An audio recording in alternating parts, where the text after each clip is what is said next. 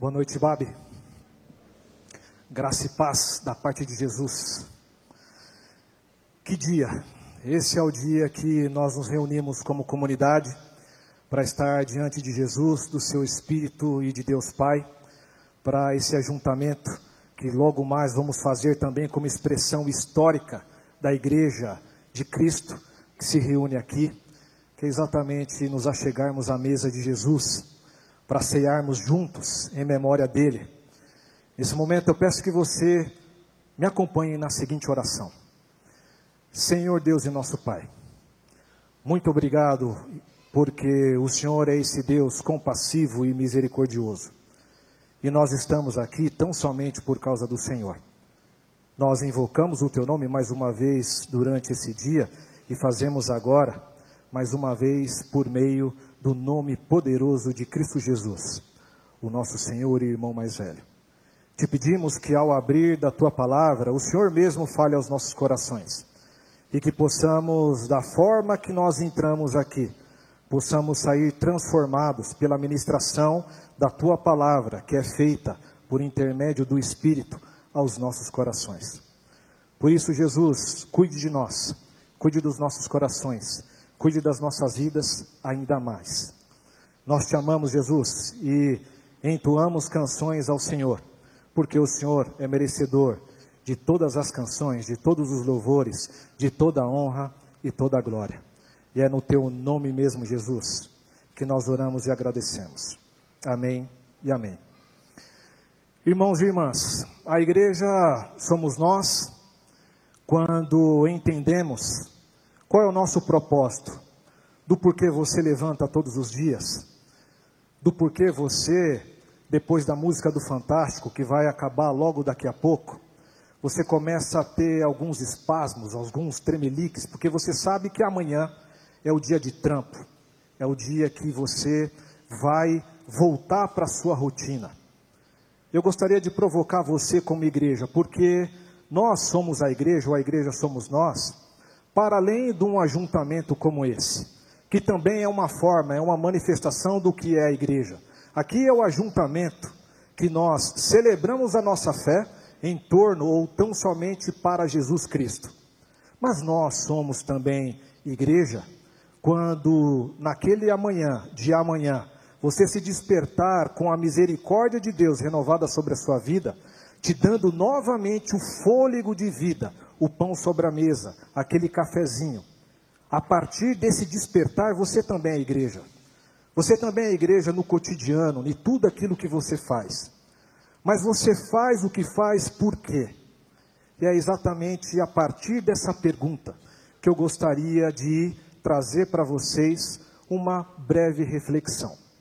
Para isso, eu peço que você abra em Mateus capítulo 5, a partir do verso 21 o Evangelho de São Mateus, capítulo 5, a partir do verso 21.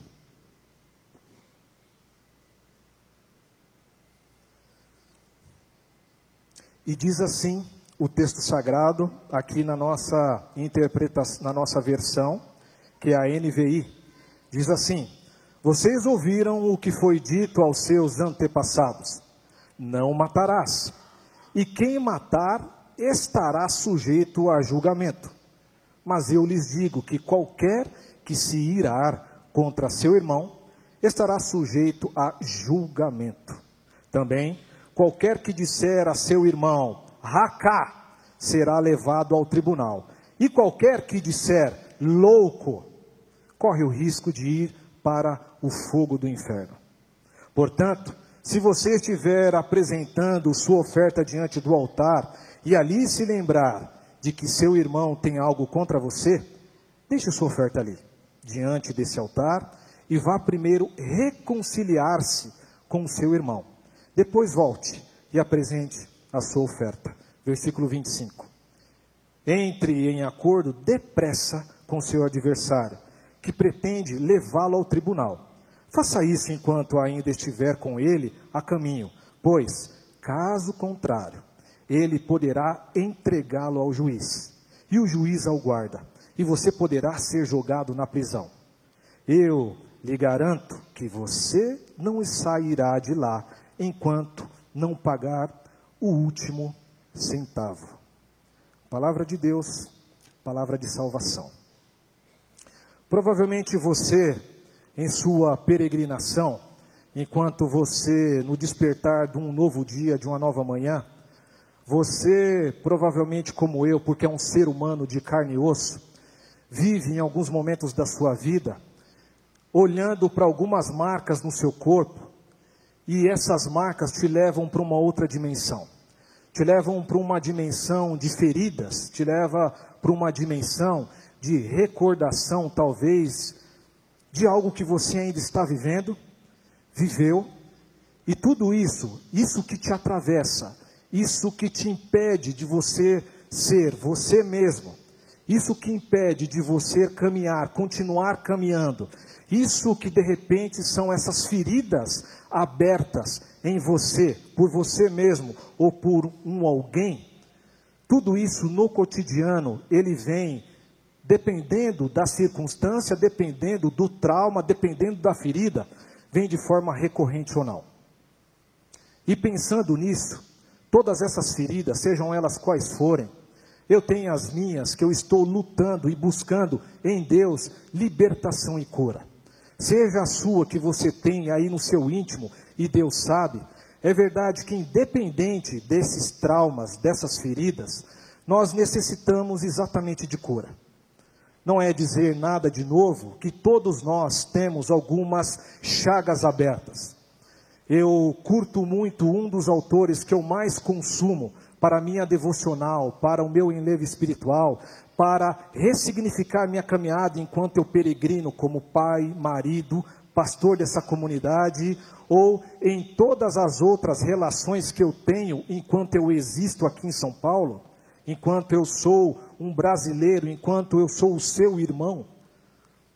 Eu trago algumas marcas no meu corpo e Henry Nowen diz que somos homens e mulheres com chagas abertas. Você sabe, lá no seu íntimo, daquilo que te arrasa, daquilo que te petrifica, daquilo que te machuca. Mas uma vez, seja aquilo que um outro fez na sua vida, ou seja você também, por alguma circunstância, causou ao seu próprio coração. Mas independente dessas dificuldades, o que o Knowing nos diz é que todas essas dificuldades tudo aquilo que nos atravessa, tudo aquilo que traz feridas, e muitas vezes, quando nós olhamos para o nosso corpo, nós vemos essa chaga aberta, ou seja, nós mesmos expostos, isso não pode determinar a nossa caminhada. Isso não pode nos deixar aterrorizados, isso não pode nos determinar ad eterno. Portanto, independente da sua ferida, o que é importante, o que é necessário, o que é fundamental, é que você, sim, identifique que você tem uma chaga, mas que essa chaga, ela não te determine, porque é necessário passos, é necessário caminhos a serem trilhados para a cura. Porque aquilo que te fere não pode te ferir mais a partir do evangelho do Cristo ressurreto, que pelo poder da ressurreição já traz cura, já traz libertação, já traz uma nova disposição de ser mesmo que você esteja nesse processo. Por quê?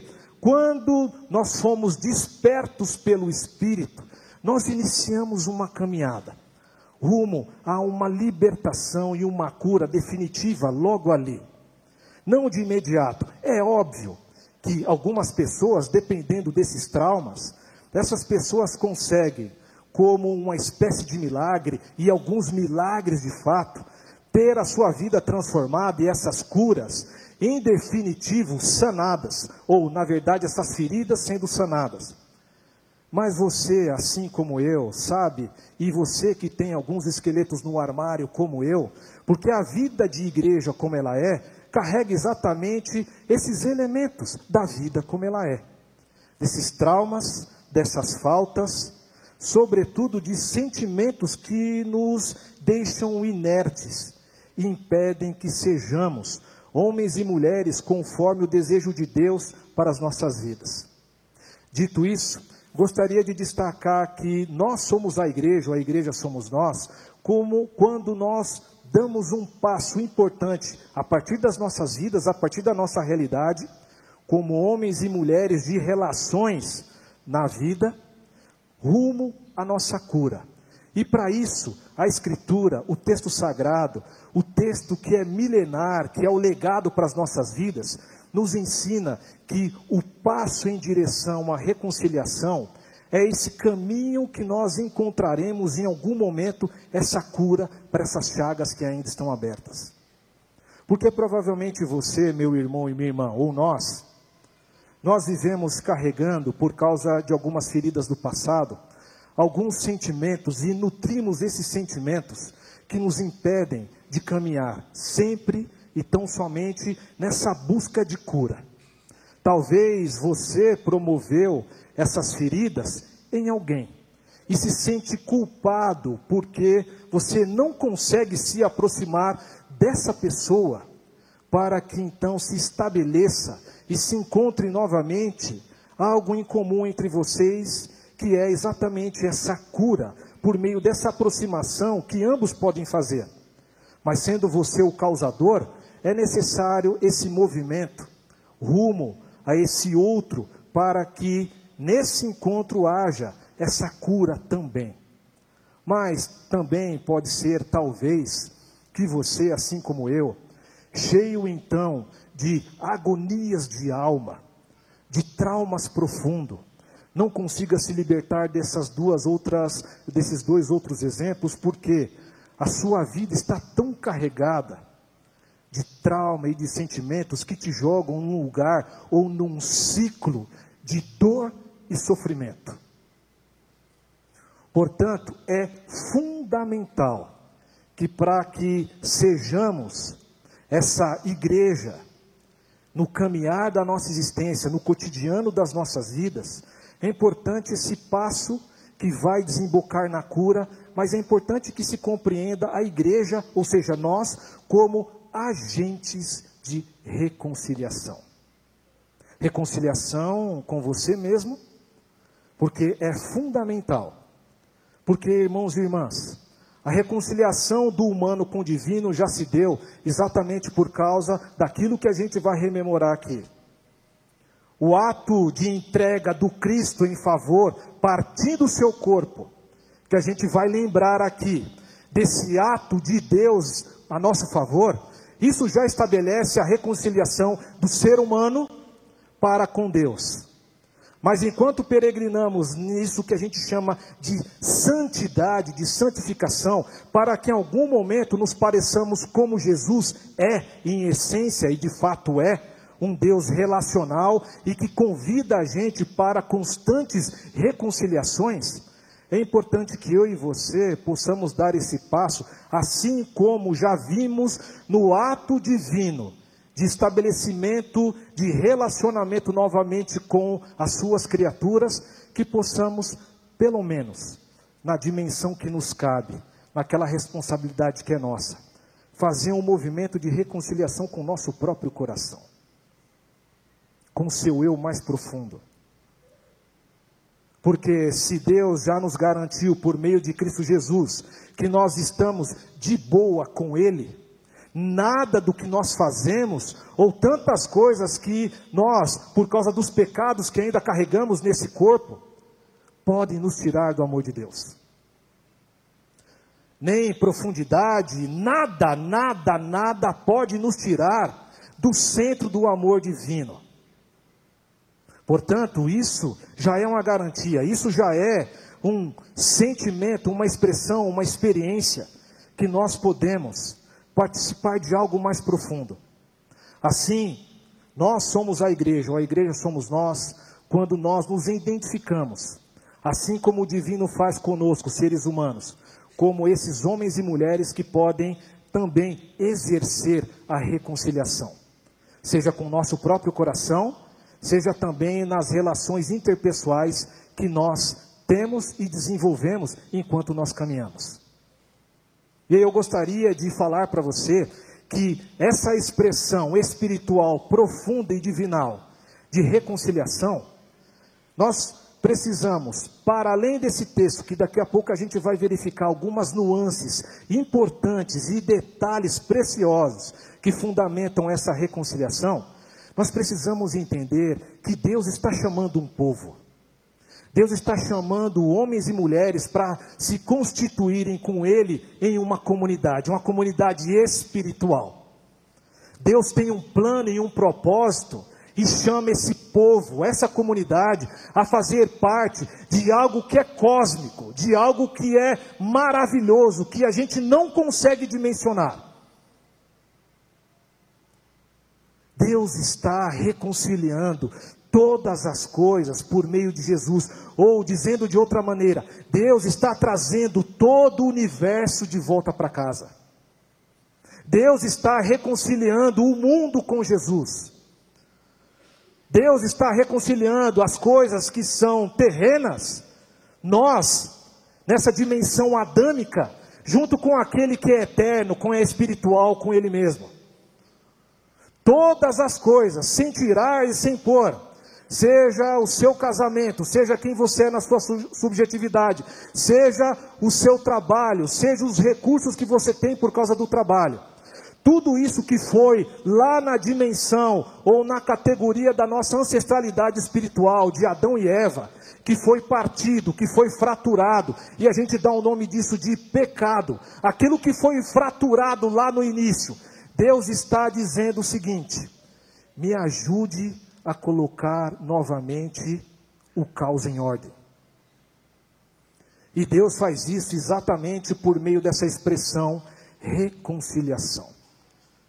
A gente, quando olha para Efésios 1,10, é exatamente essa expressão desse movimento de Deus, ou da parte de Deus, desse convite para que possamos juntos ser agentes dessa reconciliação, mais uma vez. Nisso que já está garantido, isso daí a gente não entra mais em discussão, que é o humano com o divino. Mas e você com o seu coração? E você com as suas outras relações que se dão no mundo? enquanto você peregrina, enquanto você existe. É tão lindo e maravilhoso quando a gente pega Colossenses também, capítulo 1, que juntando com 2 Coríntios 5, todos ou ambos ali desses dois últimos textos, a partir do verso 17 até mais ou menos o 23, nós somos garantidos já exatamente pelo que a gente vai rememorar nessa mesa. Nós já estamos garantidos com o que o Cristo fez por nós, e disso surge um convite. E esse convite é para que nós, na nossa expressão humana de ser, possamos ter esse ministério que começa com o divino e que pode ser feito a partir das nossas vidas, que é o ministério da reconciliação. Todos nós, irmãos e irmãs, somos chamados a partir do sacrifício do Cristo a nos reconciliarmos. Todos nós, a partir de Cristo Jesus, a partir da Sua morte, somos chamados a sermos esses homens e mulheres que agora têm um propósito ao se levantar todos os dias. Portanto, a marca, ou uma das marcas mais importantes do ser igreja, é essa marca da reconciliação. É tão lindo, é tão maravilhoso quando a gente abre as Escrituras, esse texto que nós amamos. Quando a gente, por exemplo, para ilustrar esse poder, esse movimento de Deus de trazer o universo de volta para casa, em Gênesis 33 a gente tem a história de Jacó e Esaú, dois irmãos que desde o ventre já tinham uma treta, já tinham uma questão, uma rusga, e viveram uma vida inteira separados. Até um momento das suas vidas que Deus colocou um diante do outro.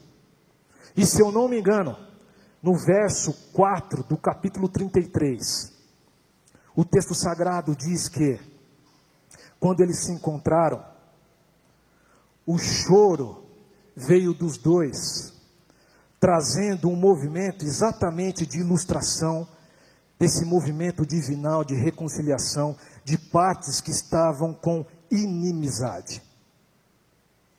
Tenta imaginar você que está separado aí do seu irmão por causa, de repente, do último pleito. Você cancelou o seu irmão, foi cancelado ali no WhatsApp. Ou tantas outras relações com seus irmãos, com esse núcleo de existência que é mais caro para você. Você vai deixar uma vida inteira passar por causa de ideologias, que é importante que cada um tenha a sua, mas que isso não pode te impedir de se relacionar com outro. Esse texto não suficiente desse movimento divinal, a gente tem também ali pulando do capítulo 33 para o 45, nós temos José com seus irmãos, também mostrando e demonstrando que o porquê nós existimos como povo de Deus para a reconciliação. Esse texto é tão bonito, irmãos e irmãs, que diz que quando José avistou seus irmãos, ele chorou profundamente e tão alto que o palácio inteiro ouviu o seu choro. Ali se estabeleceu a cura também.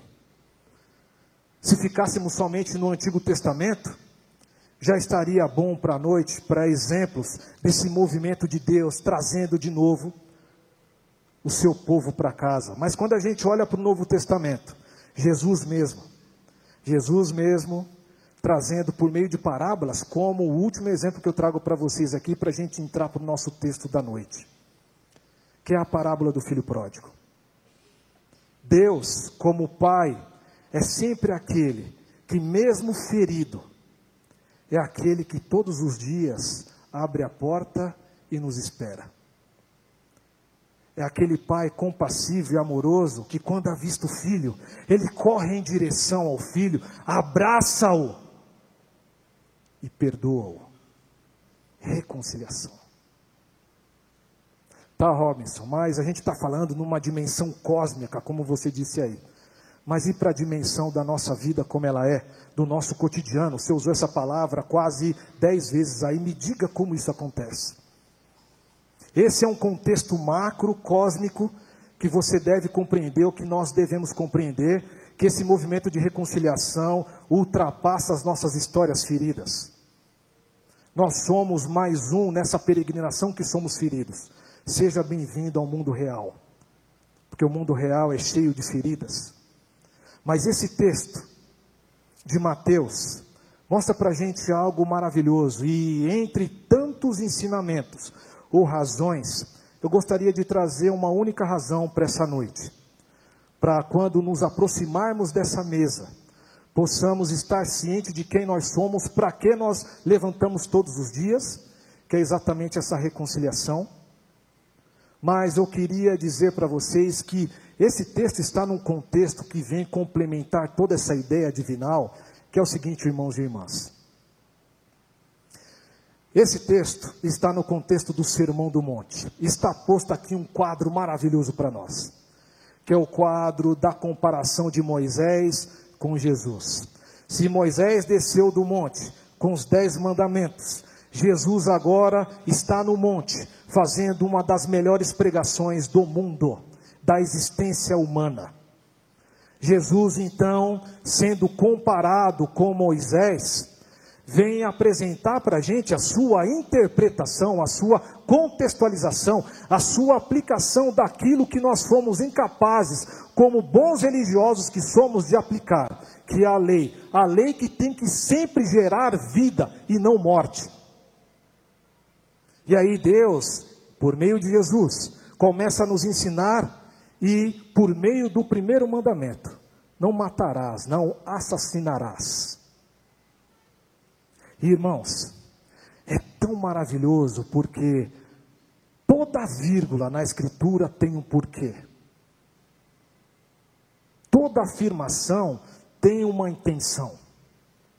Tem uma intenção direta e tem aquilo que a gente tem que vasculhar nas entrelinhas.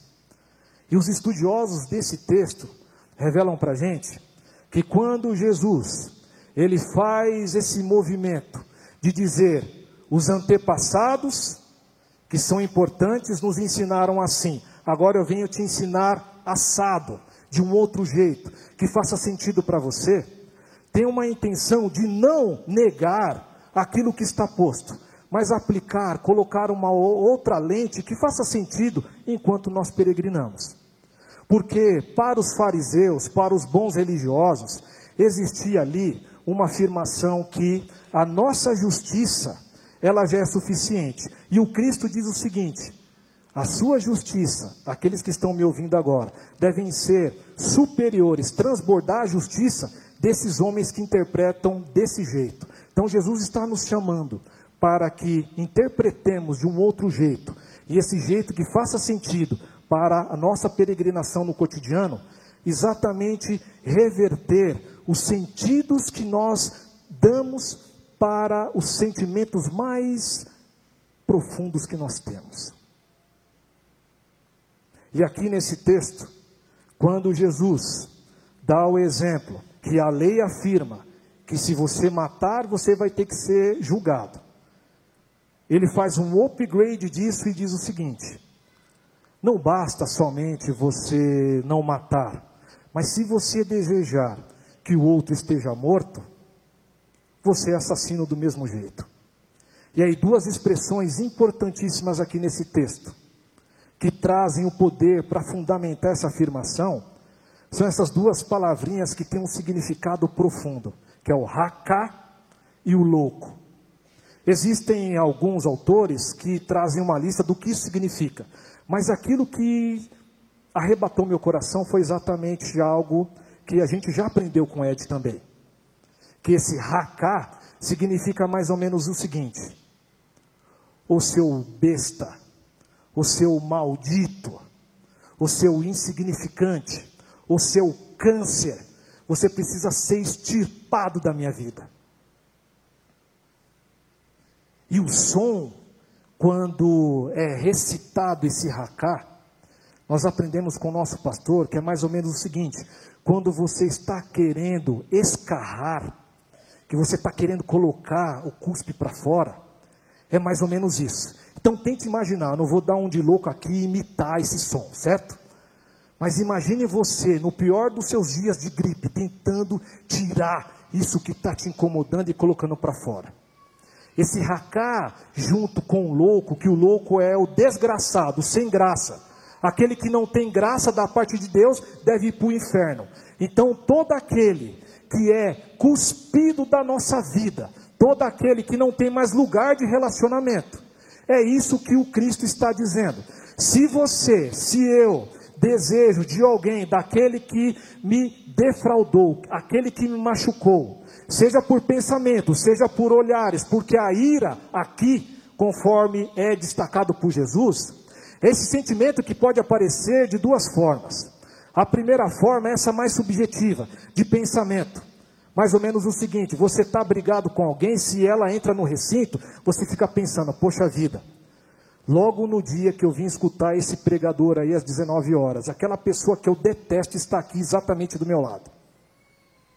Eu poderia ter vindo às 11 horas, mas não consegui o check-in no Ibabe Criança para escutar o pastor Ed, mas agora eu estou escutando esse pregador aí. E logo hoje, essa pessoa que eu detesto está aqui. Quando você pensa isso, essa ira que causa sentimentos de rancor, ressentimento, tudo isso, gente, é mais ou menos o que o Cristo disse e que eu estou tentando interpretar para vocês que é o desejo que o outro não exista. Logo, esse movimento de reconciliação com o seu próprio coração extirpar da sua vida, não o outro, mas esse sentimento que te deixa amarrado com o outro e te impede de você ser você mesmo, que te impede de relacionamento. E sem falar na comunhão com Deus, porque nesse exemplo que eu dei, se aquele a quem você não gosta está aqui do seu lado, você não consegue nem louvar com a Marcena. Imagina tentar dançar com ela. Lutero disse o seguinte: assim como nós temos muitos membros, seja o olho, braço, mão, nós temos diversas formas de matar o outro. Seja por meio de um olhar de condenação, seja por meio de um sentimento de essa desgraça está aqui do meu lado, ou tantos outros sentimentos negativos, mas também você tem a força do seu braço para esganar alguém. Não só no pensamento, mas você pode ir para as vias de fato.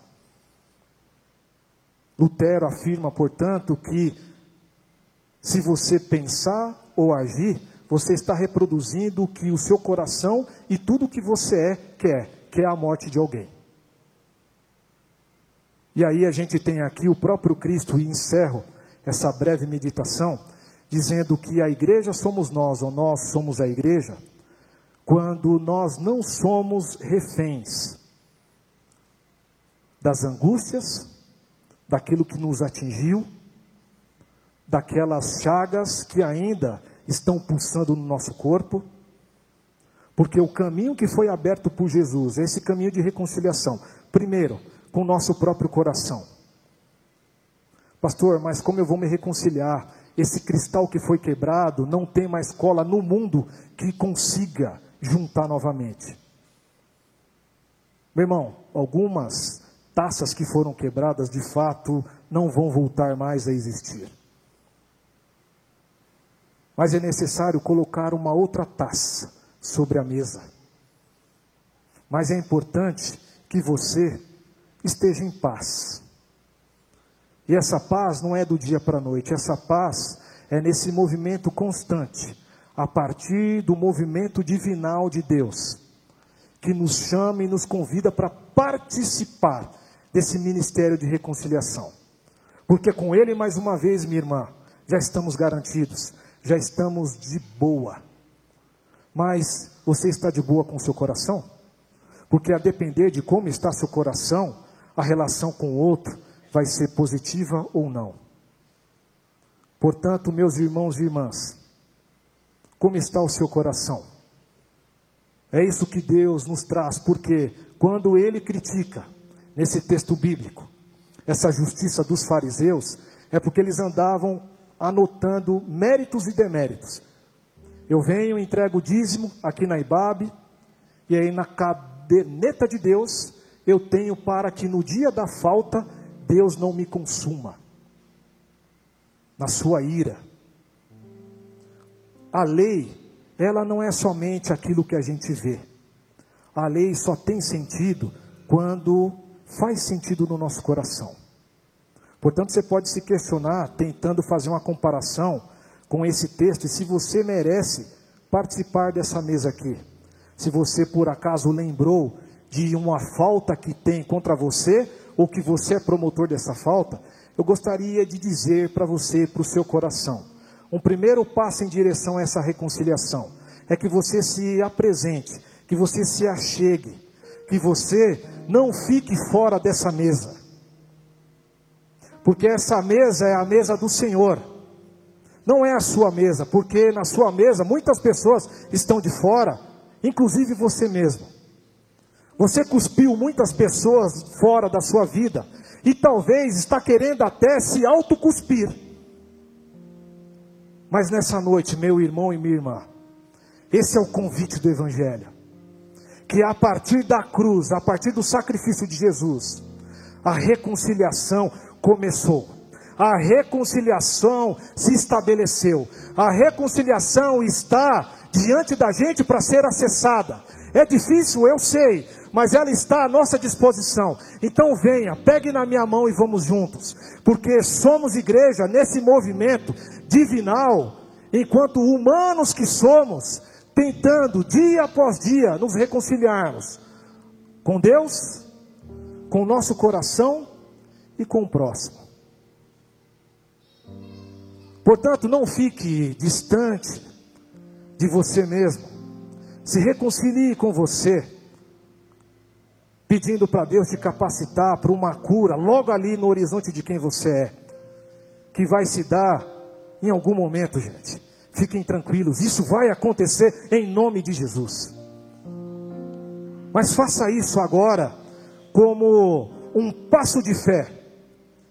Venha para a mesa do Senhor, porque Ele está te chamando, está te chamando para você, mais uma vez, dizer para o mundo, porque Nós precisamos, dia após dia, dizer para o mundo que nós somos um espetáculo para a humanidade. Somos o único povo, diante desse mundaréu de meu Deus, que podemos nos reconciliar com o nosso coração e com o nosso próximo. Que Deus te abençoe, que Deus te guarde, que Deus te livre até de você mesmo ou de nós mesmos. Em nome de Jesus. Bem-vindo à mesa, Ibabe. Bem-vindo à mesa. Convidado à mesa.